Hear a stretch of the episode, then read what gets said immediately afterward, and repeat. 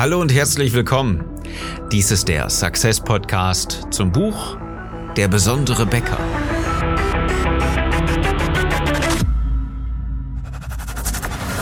Die meisten Bäcker verlieren mit exzellenten Backwaren jeden Tag gegen schlechtere Wettbewerber. Mit strategischer Begeisterung machst du deine Bäckerstory erlebbar und zeigst endlich, wie besonders deine Bäckerei ist, damit sie wieder wächst. Ich bin Philipp Schnieders, ich helfe dir, deine Bäckerei besonders zu machen. Unser Thema heute. Nenne den Feind. Ja, nicht nur kennen, sondern nennen. Ich nehme dich mit auf eine kleine Zeitreise. Es ist nämlich schon ungefähr sechs Jahre her, als ich mit meinem ersten Mentor gemeinsam in seinem Esszimmer am Tisch saß. Er hatte das Notebook aufgeklappt und hat so ein paar PDFs hin und her geschoben. Und auf einmal kam er auf diesen Trichter und sagte mir, pass mal auf, Philipp, du brauchst ein Feindbild. Dein Team muss einen Feind haben. Dein Team muss jemanden haben, an dem es sich messen kann, um besser zu sein. Und immer wieder in die Rivalität zu treten. Und ich habe gesagt, Mensch, pass mal auf, Ulrich, irgendwie so verstehe ich das nicht. Ich bin friedliebender Mensch, ich brauche doch keinen Feind. Er sagte, pass mal auf, wenn du ähm, diesen, diesen Feind hast, und das, das sollte zum Beispiel ein Mitbewerber, ein Wettbewerber von dir sein, ähm, dann guckt dein Team immer wieder drauf, dann kannst du immer wieder sagen, hey, wir sind besser oder oh, die sind besser und wir müssen jetzt wieder einen Zahn zulegen. Wenn du den Feind als Messlatte hast, dann kannst du es besser machen und dein Team ähm, in die Rivalität stürzen und da gewinnen. Was ist passiert? Natürlich gar nichts. ich habe es nicht geschafft. Ich habe kein Feindbild aufgesetzt. Ich äh, fand diesen diesen Gedanken fand ich doof, das hat mich irgendwie überhaupt nicht so richtig berührt und ich habe gedacht, pass mal auf, also so richtig Feindbild, ja, ich habe da so einen Wettbewerber, den mag ich menschlich nicht, der ist nicht toll, aber das ist doch nicht mein Feind, damit möchte ich doch jetzt nicht mein Team irgendwie aufwiegeln und und dafür sorgen, dass die sich jetzt an an dem jetzt messen oder so. Lassen doch ein Penner sein, das hat doch mit dem Geschäft nichts zu tun. Ähm, ich habe es nicht gemacht. Ich habe kein Feindbild ins Unternehmen gebracht, weil ich das überhaupt nicht verstanden habe. Ein paar Jahre später habe ich Storytelling gelernt. Als beste Marketingform, als Form, das Unternehmen an den Markt zu bringen erstmal, habe ich eine ganze Zeit lang gearbeitet und dann habe ich verstanden, was es im Storytelling auf sich hat mit einem Feindbild. Es ist nämlich was ganz anderes. Es ist nicht das, sich an jemandem zu messen und zu sagen, hier, die sind aber ähm, drei Kilometer weiter, jetzt müssen wir jetzt schneller marschieren. Darum geht es gar nicht. Im Storytelling ist das Feindbild ein komplett anderer Zusammenhang, nämlich das, wogegen es sich lohnt, wirklich zu kämpfen, also die Ungerechtigkeit oder den Missstand zu offenbaren, der personifiziert sein kann. Kurzes Beispiel für dich. Es ist ganz einfach.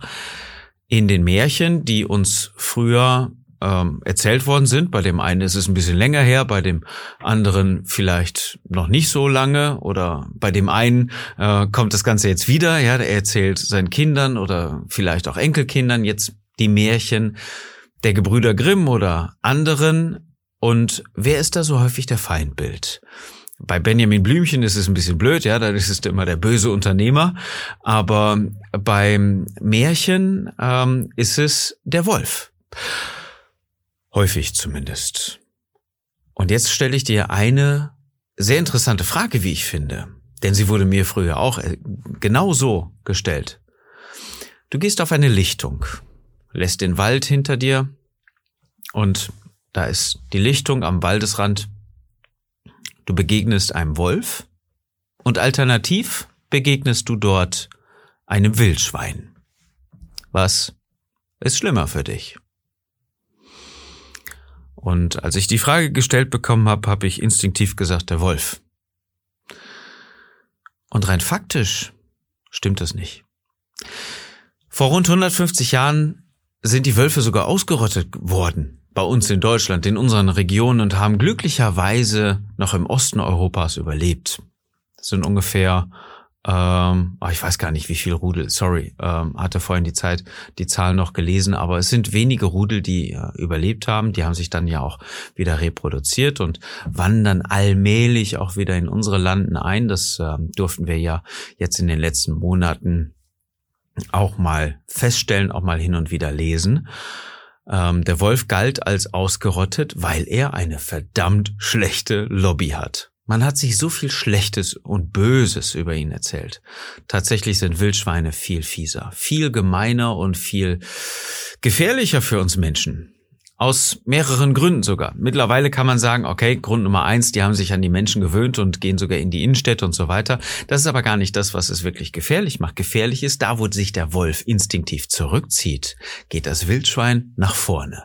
Das heißt, wenn du einen Wolf siehst und der dich wegen Wind oder so noch nicht gesehen hat und du sagst hier, hallo Wolf, dann haut der mal ganz fix ab.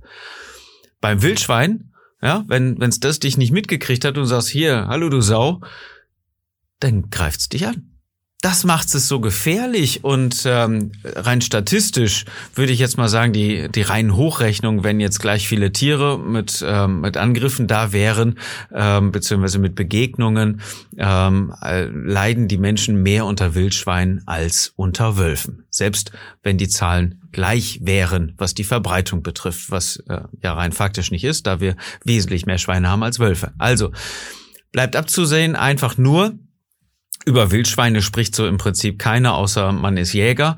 Dann äh, gibt es das Ganze nicht in den Märchen. Irgendwann wurde das Ganze noch bei Asterix und Obelix so ein bisschen verharmlost und nochmal so ein bisschen, oh, ich nehme jetzt noch ein Wildschwein und so weiter. Aber der Wolf begleitet uns seit Jahrzehnten, seit Jahrhunderten als Feindbild. Und das ist doch das Interessante. Feindbilder werden kommuniziert. Feindbilder werden als personifiziertes Böses einfach kommuniziert und daraufhin wurden sie sogar ausgerottet. Die Leute hatten Angst vor Wölfen, panische Angst. Und jetzt immer noch, oh, der Wolf kommt zurück. Ja, wenn du mal irgendwo spazieren gehst mit deiner Familie und sagst, oh, übrigens hier in diesem Waldgebiet sind jetzt mittlerweile ja auch wieder Wölfe. Ja, da guckt deine Frau dich aber ganz schön übel an und will mal ganz fix wieder zum Auto gehen. Jede Wette. Wenn du sagst, hier, letztens übrigens Wildschweine gesichtet worden. Ach ja, vielleicht sehen wir jetzt noch ein paar. Oh, die Kleinen, die sehen ja so süß und niedlich aus. Bei Wölfen, ja, 30, 50 Kilometer Umkreis würdest du nicht mehr spazieren gehen, weil du Probleme kriegst mit deiner Familie. Bei Wildschweinen, ja, die sind ja überall mittlerweile. Da ähm, hast du hast du Schwierigkeiten, sie zu umgehen weil das Böse kommuniziert wird und rein instinktiv aufgenommen wird von uns Menschen. So, was hat das Ganze jetzt mit dir und dem Storytelling zu tun? Wir haben erstmal gesehen, die Fakten ähm, interessieren dabei nicht. Es ist vielmehr das Gefühl, was ausschlaggebend ist. Ja, also nicht Kopf, sondern Herz, was da angesprochen wird, wenn du ein Feindbild kommunizierst. Und wenn du deinen Feind nennst, dann kannst du immer wieder über ihn sprechen. Dann ist es so, dass ähm, das Sinnbild des, des Bösen, des Unangenehmen, des Gefährlichen vor allem. Die Frage ist, die ich dir jetzt stellen möchte in dieser Episode, wer ist dein Feind? Das ist natürlich nicht der liebe Mitbewerber, der drei Straßen weiter seine Bäckerei betreibt. Das ist äh, völlig irrelevant. Ja, das ist nicht dein Feind, das ist dein wohl eher Leidensgenosse, denn der hat die gleichen Schwierigkeiten wie du in den meisten Fällen. Es ist schlichtweg, in den meisten Fällen gehe ich mal davon aus, dass deine Bäckerei genauso aufgestellt ist wie die anderen auch, die Lebensmittelindustrie. Das sind die Nestlés, das sind ähm, die die Mars, das sind die die die ganzen großen Unternehmen, Mondelez und so weiter, die viele Sachen produzieren, die nicht gut sind für uns Menschen. Und Natürlich sollte deine äh, Produktpalette so aufgestellt sein, dass sie sich maßgeblich von denen, die so produzieren, wie du es als Feindbild dann auch ausgibst, unterscheidet. Denn je gesünder deine Lebensmittel sind und je besser sie ähm, auch für die, für die Menschen in deiner Region produziert werden, desto besser kannst du ähm, die großen Konzerne, desto besser kannst du die Lebensmittelkonzerne als Feindbild auch setzen, weil es nicht gut ist, weil da zu viel Zucker drin ist, weil da so viele ähm, Geschmacksstoffe drin sind, die keine Natürlichkeit mehr mit sich bringen. Ähm, das macht Menschen fett, träge, ungesund und vor allen Dingen krank. Es ist ja erwiesen, dass die Menschen äh, nicht nur in deiner Region, sondern prinzipiell von, ähm, von solchen Sachen, die man Lebensmittel nennt, die aber damit gar nichts mehr zu tun haben, ähm, wirklich auch krank macht. Es ist äh, zu also mehrfach erwiesen, ja, dass das zu Bluthochdruck führt, dass das äh, wirklich äh, ganz, ganz große Schwierigkeiten mit sich bringt. Und das darfst du als Schlechtest natürlich kommunizieren. Du solltest aufpassen, was du sagst, mit, mit wem und unter welchen Voraussetzungen. Es sei denn, es ist mal irgendwo ein Skandal wieder aufgetreten, dann kann man den natürlich auch nennen und kommunizieren. Ansonsten bewegst du dich im rechtssicheren Raum, wenn du einfach sagst, die Lebensmittelindustrie und dich selber nicht dazu zu zählen. Das ist natürlich ganz klar. Denn du bist Handwerksbäcker, du arbeitest äh, qualitativ, du arbeitest hoffentlich mit langen Teigruhezeiten, du arbeitest mit, äh, mit guten Nahrungsmitteln, mit guten Rohstoffen und sorgst dafür, dass deine Kunden das beste Material bekommen. So, und jetzt kommt der eigentliche Punkt. Wenn du immer mal wieder kommunizierst, dein Feind nennst, also ähm, die Industrie macht das so, die Brötchen da, äh, die werden nur aufgebacken. Wir backen wirklich frisch einmal im Tag, einmal am Tag. Ähm, da sind Emulgatoren drin, bei den anderen, da äh, sind billige Rohstoffe drin, bei uns sind hochwertige Mehle verarbeitet. Wir haben das Ganze aus der regionalen Mühle und so weiter. Das kannst du natürlich dann auch auf deine Botschaft, die du ja hoffentlich so auch immer kommunizierst, abstimmen.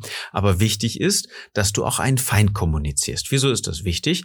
An dieser Stelle ist das nämlich, was ich vorhin gesagt habe mit meinem ersten Mentor, weniger interessant, dass du dein Team irgendwo in Rivalität bringst, das ist völlig egal. Du musst es nicht David gegen Goliath gegen Nestle aufnehmen. Das ist völlig irrelevant.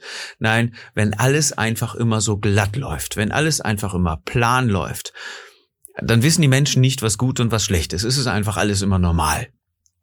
Also viele Menschen, die beim Discounter ihr Brot einkaufen, für die ist das normal. Ja, die, die wissen vielleicht, es gibt noch was Besseres. Aber das Leben ist doch langweilig, wenn nicht Ying und Yang, gut und gut und böse, Discounter und Bäcker äh, kommuniziert werden. Das ist doch einfach immer nur so hm, ein vor sich hin gekaufe und ah, ganz normal, nichts Aufregendes. Dann gibt's mal ein paar Angebote, aber letztendlich egal. Wenn du was ausgesprochen Gutes kommunizierst, dann darfst du auch was richtig Schlechtes kommunizieren. Und das ist das, was das, äh, was das Brot woanders einfach ausmacht. Was die Brötchen, die deine Kunden woanders kaufen können, ausmacht. Das ist die Lebensmittelindustrie. Und das darfst du immer wieder auch kommunizieren. Wenn du etwas besonders, besonders gut machst, dann darfst du auch kommunizieren, wer es besonders schlecht macht. Und da du niemanden in die Pfanne hauen willst, deckst du einfach nur Missstände auf. Du sagst einfach, woanders läuft das so und so und so und so.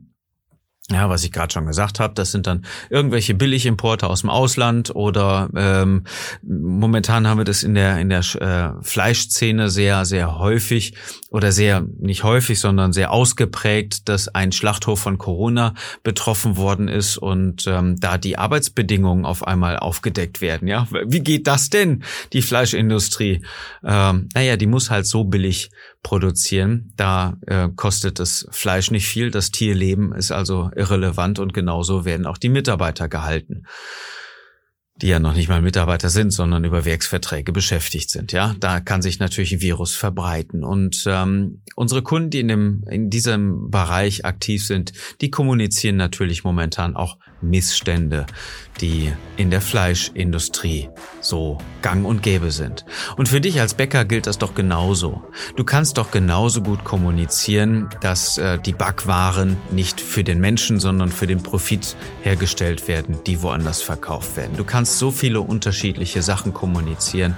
Da bist du wesentlich fitter und wesentlich tiefer im Thema, als ich es je sein könnte, weil du schon viele Jahre dich mit diesem Thema auseinandergesetzt hast. Das Wichtige dabei ist nur, es zu kommunizieren und nicht einfach unter den Tisch fallen zu lassen oder gar zu glauben, dass deine Kunden es wissen. Das wissen sie nämlich nicht und sie finden es sicherlich auch immer wieder relevant und richtig interessant, wenn du etwas darüber sagst, warum deine Backwaren, die die Kunden bei dir kaufen können, so viel besser sind, so viel sinnvoller, so viel gesünder und so viel liebevoller produziert werden als dieser Industriemüll, der woanders verkauft wird, nur weil er gut schmecken soll und profitabel sein soll. Wichtig ist es, den Feind zu nennen. Das war's für heute. Das war die Episode für heute. Ich wünsche dir einen besonderen Tag und dass du deinen Feind nennst und damit deine Kunden begeisterst.